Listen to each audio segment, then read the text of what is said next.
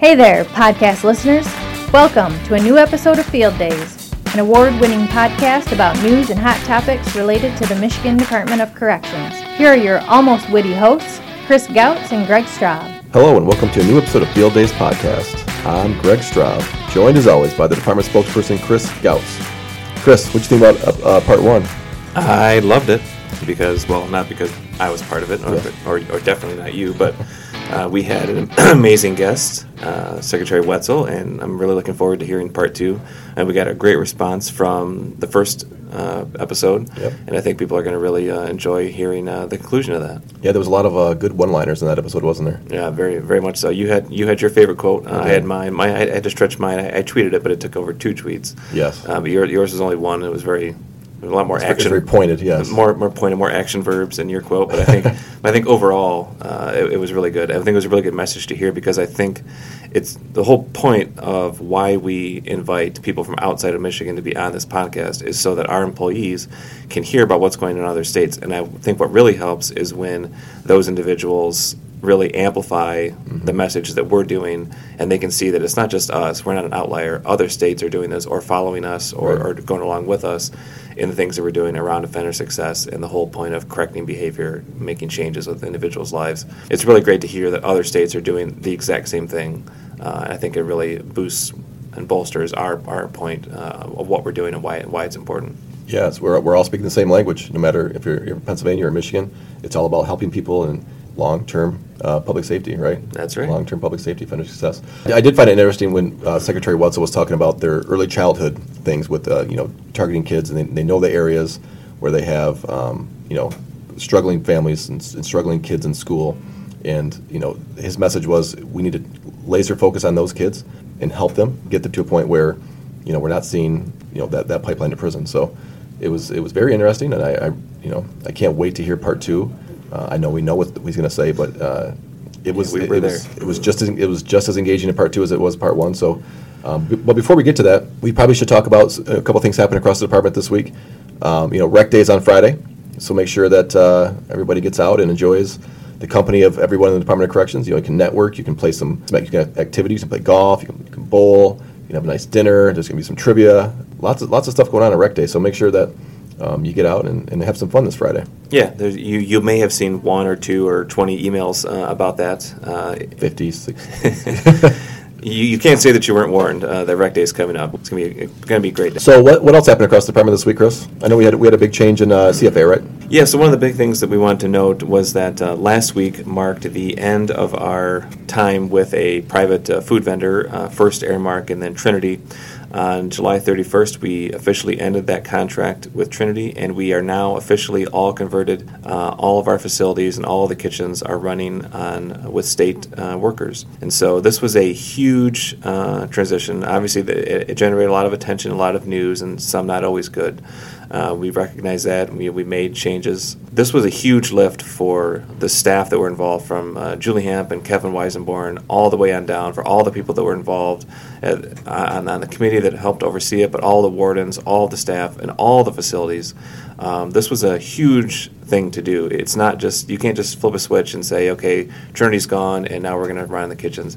There was so much involved in, HR and, all across, hiring 350 people, going through all those processes, putting, making sure we had all the equipment, all of the, all the logistics, all the ordering, all the food, all everything that was there. And the staff did an outstanding job, and everything went off without a hitch. We had a, an amazingly smooth transition. Uh, it doesn't mean that we're done now. Obviously, we've got to keep on the gas and make sure that everything continues to run smooth. Um, and I have no doubt uh, that it will because the staff did such an amazing job getting it to this point. And now, we'll, as we go forward, we'll we'll begin working on contracts, and so that we can com- completely and fully have our own supply chain, and that'll be done over the course of the next, you know, a year or so. Uh, and then we'll be uh, hopefully continuing uh, down this path. Um, but we've got 350-ish new state employees all working in our kitchens, all doing a great job. And uh, you know, the director went out and, and thanked uh, the staff that were responsible for that and for making this a success. And, and I want to echo that as well. This is a huge, huge thing, and uh, it went off without a hitch. So congrats to those staff. Yeah, that's a that's a pretty big shift. So yeah, good job making that transition. I know that wasn't that wasn't a very easy thing to do for CFA and a lot of people up here. So, um, hey, but you know, without further ado, let's uh, let's get to part two of Secretary John Wetzel from the Pennsylvania Department of Corrections. You know, you were on 60 Minutes. Uh, I think it was a couple years ago, uh, talking about you. You traveled the world and, and, you've seen how corrections is done in other places, and and obviously with ASCA and NIC, you've been able to see some other states as well. And I'm just wondering, you know, what you've seen, uh, especially overseas, maybe that you've that you've brought home or that you thought was a good idea that, that might translate well, or, or might be something that, that prisons in Michigan or Pennsylvania or elsewhere might uh, should latch onto and, and try. Yeah, my trip to uh, I went to Germany and the Netherlands uh, several years ago, and that was featured. Uh, the Germany piece was featured on 60 Minutes. It was really transformative from my standpoint as far as my perspective on what's possible uh, inside corrections. Now, I, like I said, I've spent my whole career here in Pennsylvania, and and we're a, a state. Well, obviously, the first prison in America was Eastern State Penitentiary in Philadelphia. Uh, you know, they created the penitentiary uh, penitence model. You know with Ben Franklin and that crew. So corrections is near and dear to our hearts here in Pennsylvania. And I always thought that we ran uh, great prisons, if such a thing exists. And I, I felt like we did corrections right. But I went over to to Germany and the Netherlands, and um, you know I'm a classic ugly American, so I've never traveled overseas. I really wasn't even buying into this whole notion that I could learn anything over there, but it was like a free trip to Germany and the Netherlands, and I figured, you know, I tour prisons, which I love to do, and I hit a bunch of bars overseas, which isn't a horrible, you know, week. And I get in these prisons, and they're the most humane, the most humane prisons and humane systems I've ever seen in my life. And it really, um, it really transformed my perspective as to what is possible. Now, I got to tell you, the key factor in both Germany and the Netherlands there um, that's very different here is that the general public expects their prisons to be humane. It's part of their constitution that um, it's almost like the, the first do no harm. You know that they, that incarcerating people, their loss of freedom is the punishment, and the environment should be normalized. They actually have a principle in their constitution called the principle of normalization. So the life inside prison has to mimic life on outside to the extent possible, and we're not there yet and um, you know their prisons are not crowded, even though you know some of them feel like their prisons are crowded. I will tell you that we went to their youth prison, and they had in the same square footage that my uh, youth prison has 1,400 inmates. They had 400, and and that's how the math kind of worked uh, throughout the system. Their um, staffing levels were so much higher. Their resources. They had like one psychologist for every four inmates. Wow. Jeez. I, I couldn't even imagine, the, you know, that level of spend. But you couldn't spend that. You couldn't afford that if you had as many people locked up as we do in America. Mm-hmm. So I think the takeaways were we can do better as far as focusing our environment and trying to make it as normalized as possible inside. But we're only going to get so far until society really buys into a vision of corrections that really seeks to correct and, and um, isn't so focused on punishment. Now, I will tell you, though, that this opioid epidemic is something that I see similar to some of the circumstances that led to the, the transformation in Germany and the Netherlands. And the transformation in Germany was a byproduct of the Holocaust. And, and how I would describe it, and I'm not trying to be flippant comparing the Holocaust to the opioid epidemic, but how I would describe it is in the Holocaust, people at all levels of the social strata were personally impacted by concentration camps, incarceration, and obviously horrendous things like murder. Um, but here, everyone is being affected by this opioid epidemic. And I think what that does is that brings people who otherwise don't care about criminal justice, don't feel like criminal justice policy impacts them, and it puts them proximal to a problem. And so there's not many rooms I go in where if you say, can does anyone know someone who's been impacted by opioid epidemic? That almost every hand goes up in the room. And and now around this epidemic, we're starting to hear a narrative around we can't arrest our way out of this, we can't incarcerate our way out of this, we have to treat people and this and that. In America, let's be honest, we look at uh, drugs, uh, addiction, and and mental health through a criminal justice lens. And so I think that, that this may be an opening for us to change our values as it relates to what we should be expecting our criminal justice system to do, one, and who should needs to go far deep into our criminal justice system, like county jails and state prisons. So I am optimistic in that way that that this opioid epidemic may uh, have us move forward as far as our thoughts around how we should be using prisons and. You know, you obviously been around the world, but but in, I'm wondering, you know, in your time in, that you've gotten to know uh, Director Washington, or maybe you've heard about some things going on in Michigan.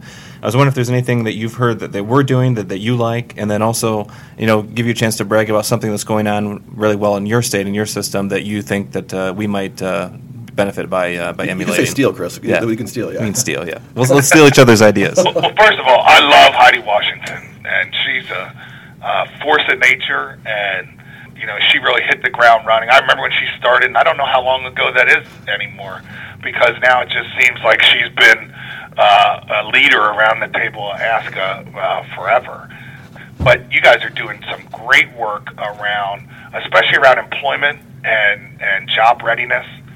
I've also uh, seen your outcomes around how you invested in second chance and the improvements you made in your your parole. There's stuff. There's a lot of stuff we can learn from you guys. I mean, you guys are are one of the systems in the country that folks think uh, very highly of.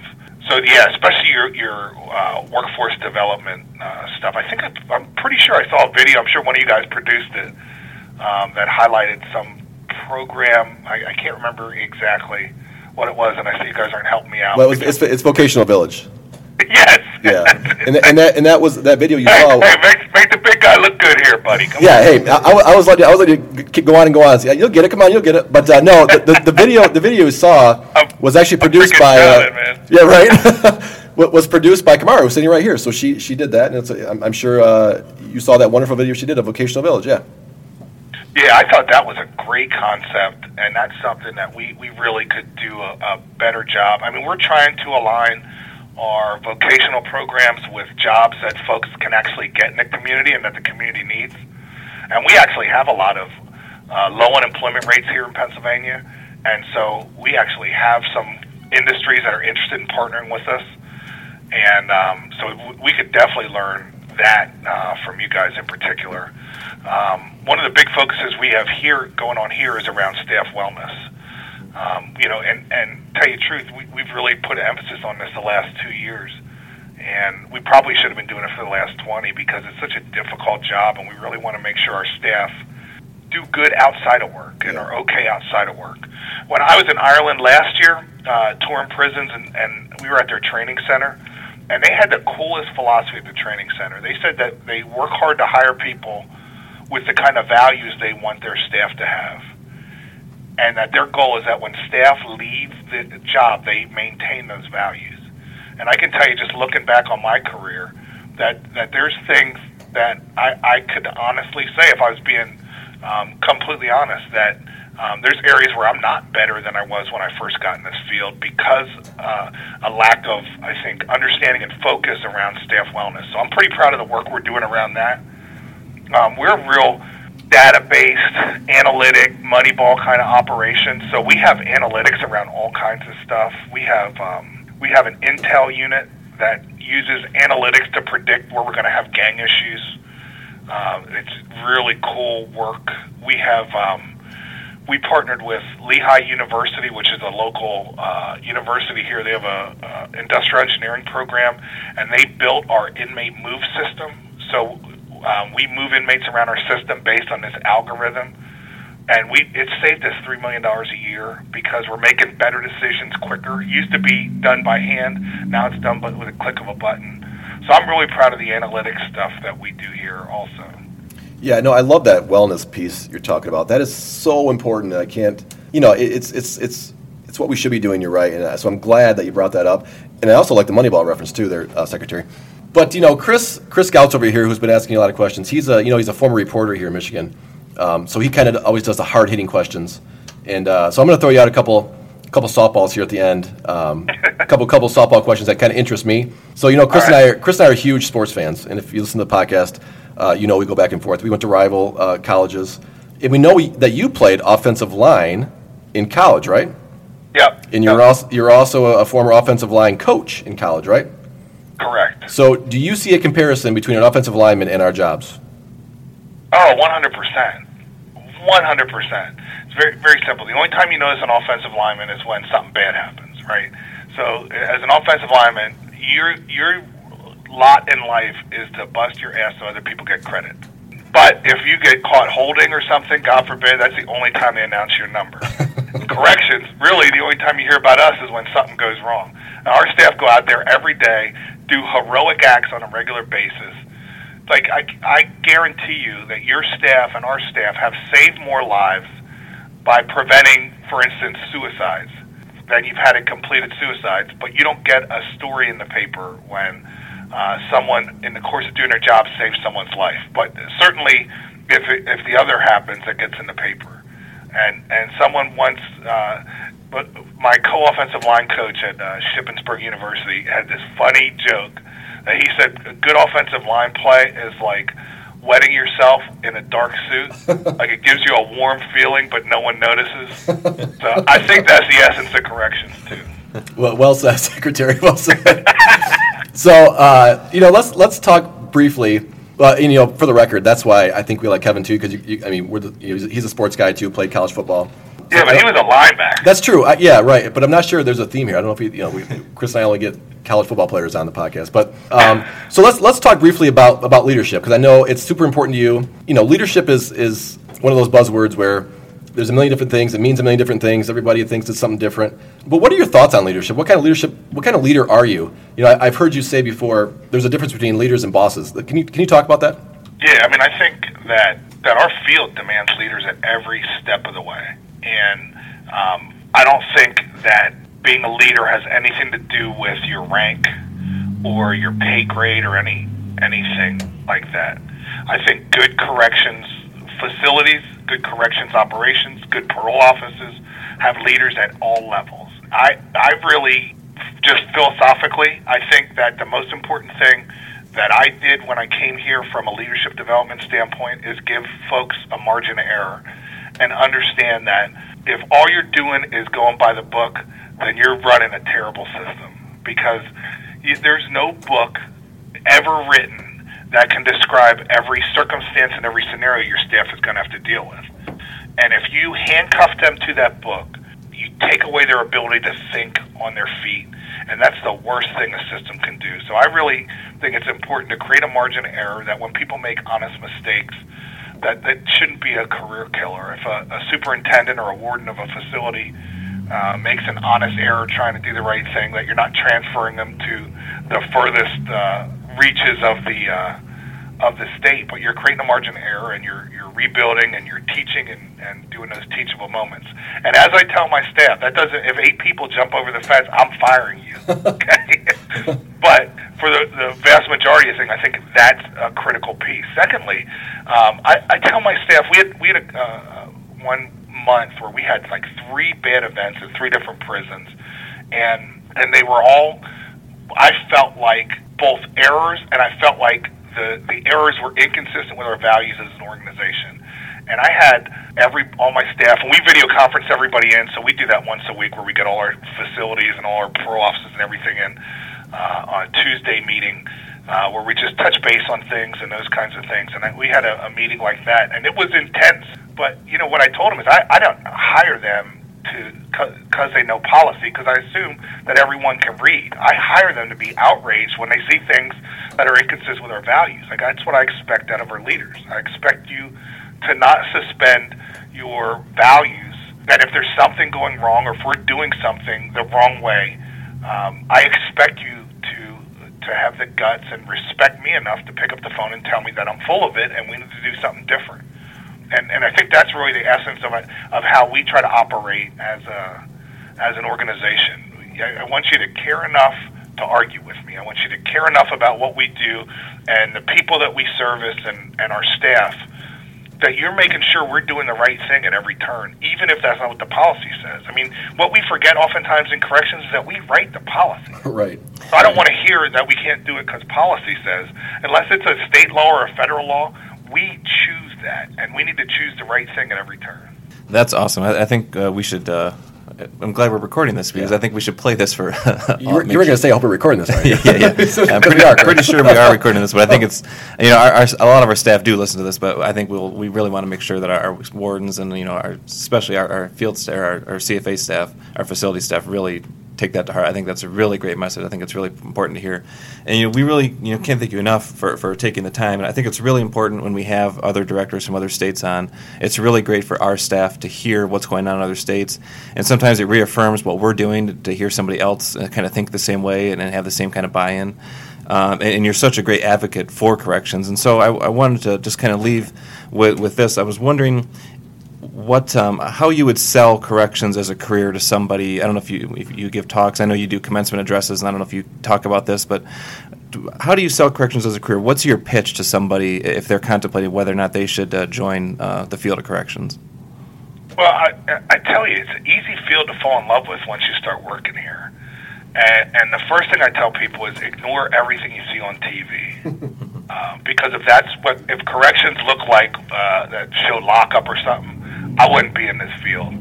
If you really want to be at the forefront, at the front lines of criminal justice policy, if you really want to learn, especially for students, if like if your long-term trajectory is to work in law enforcement, um, as a police officer or a federal agent, why wouldn't you start? If you want immersion into understanding uh, the criminal justice system, corrections is the place to be. Um, with that being said, it's a dangerous job and oftentimes a thankless job. I mean, uh, for the first time in our system in, in four decades, we lost an officer earlier this year. Sergeant uh, Mark Baserman was uh, unprovoked attack and and killed, and it, it really just shook the foundation of this department when when we lost one of our own in doing such an honorable job. Um, but I got to tell you, the the other thing about corrections is that when when the chips are down, when when we're thrown the worst scenario you could possibly have, that's when corrections is at its best. And, and it's, in my life, there's been very few um, areas where I've been involved in where you have this true brotherhood and sisterhood. Uh, it's one of the things I loved about football, uh, and it's one of the things I love about corrections. When the chips are down, trust me, call someone who works in corrections. It's going to work out for you, and and you don't get that in many other fields. I think we're united in a way um, that most aren't, and, and I think it's a beautiful thing. And, and if if you do come in this field, um, and you really this is what you're about, I guarantee I wanted to be. I, I said I'm going to work for a couple years and then go in the juvenile system, and 30 years later, here I am. Um, and I'll look back on my career with pride at what we were able to accomplish without the fanfare, without the the positive PR, but just rolling up your sleeves, going to work, and doing a good, important job for the citizens of, uh, of Pennsylvania. Well, Secretary Wetzel, you know, I, and originally, I, before we started the podcast, I, I asked you what I what I could call you, John or Secretary Wetzel. You said John, so I appreciate that. Um, John, you know, we appreciate you coming on field days. I, I know you are a very, very busy, busy man uh, down there in Pennsylvania. You have a large system that you're running, um, but what you what you what you said, what you are saying in public, what you are showing in public. Um, is making a difference and, and it matters. And you know we can't thank you enough for taking time to talk to Michigan uh, staff and to talk to the people of Michigan about what's going on and, and, and you know all the motivating things that you said today that we can take away from this. And like, like we were talking about earlier, it, it just re-energizes you to hear other people, um, you know, in, in the same business talk talk this way. So thank you. We, we, we appreciate it very very much for coming on today, um, and we look forward to talking to you in the future. Yep, and thanks for having me. I mean, your your uh, your boss Heidi's a uh, just a great lady, and you guys are doing such cool stuff and, and such groundbreaking stuff on the social media and really opening up uh, your prisons. And I, I hope the citizens of Michigan understand uh, what a great shop you guys have there. All right. Well, thank you, sir. Thank you. Right, as always, thank you for listening. We'd love it if you would help us spread the word about the podcast. You can do that by subscribing to the show on iTunes and leave us a review. You can always follow the department on Facebook at MI Corrections and on Twitter at Michigan DOC, as well as the FOA account at MDOC FOA and the CFA account at MDOC CFA. And you can send any questions you have to the show using the hashtag AskFieldDays. Until next time, thanks for tuning in to Field Days Podcast.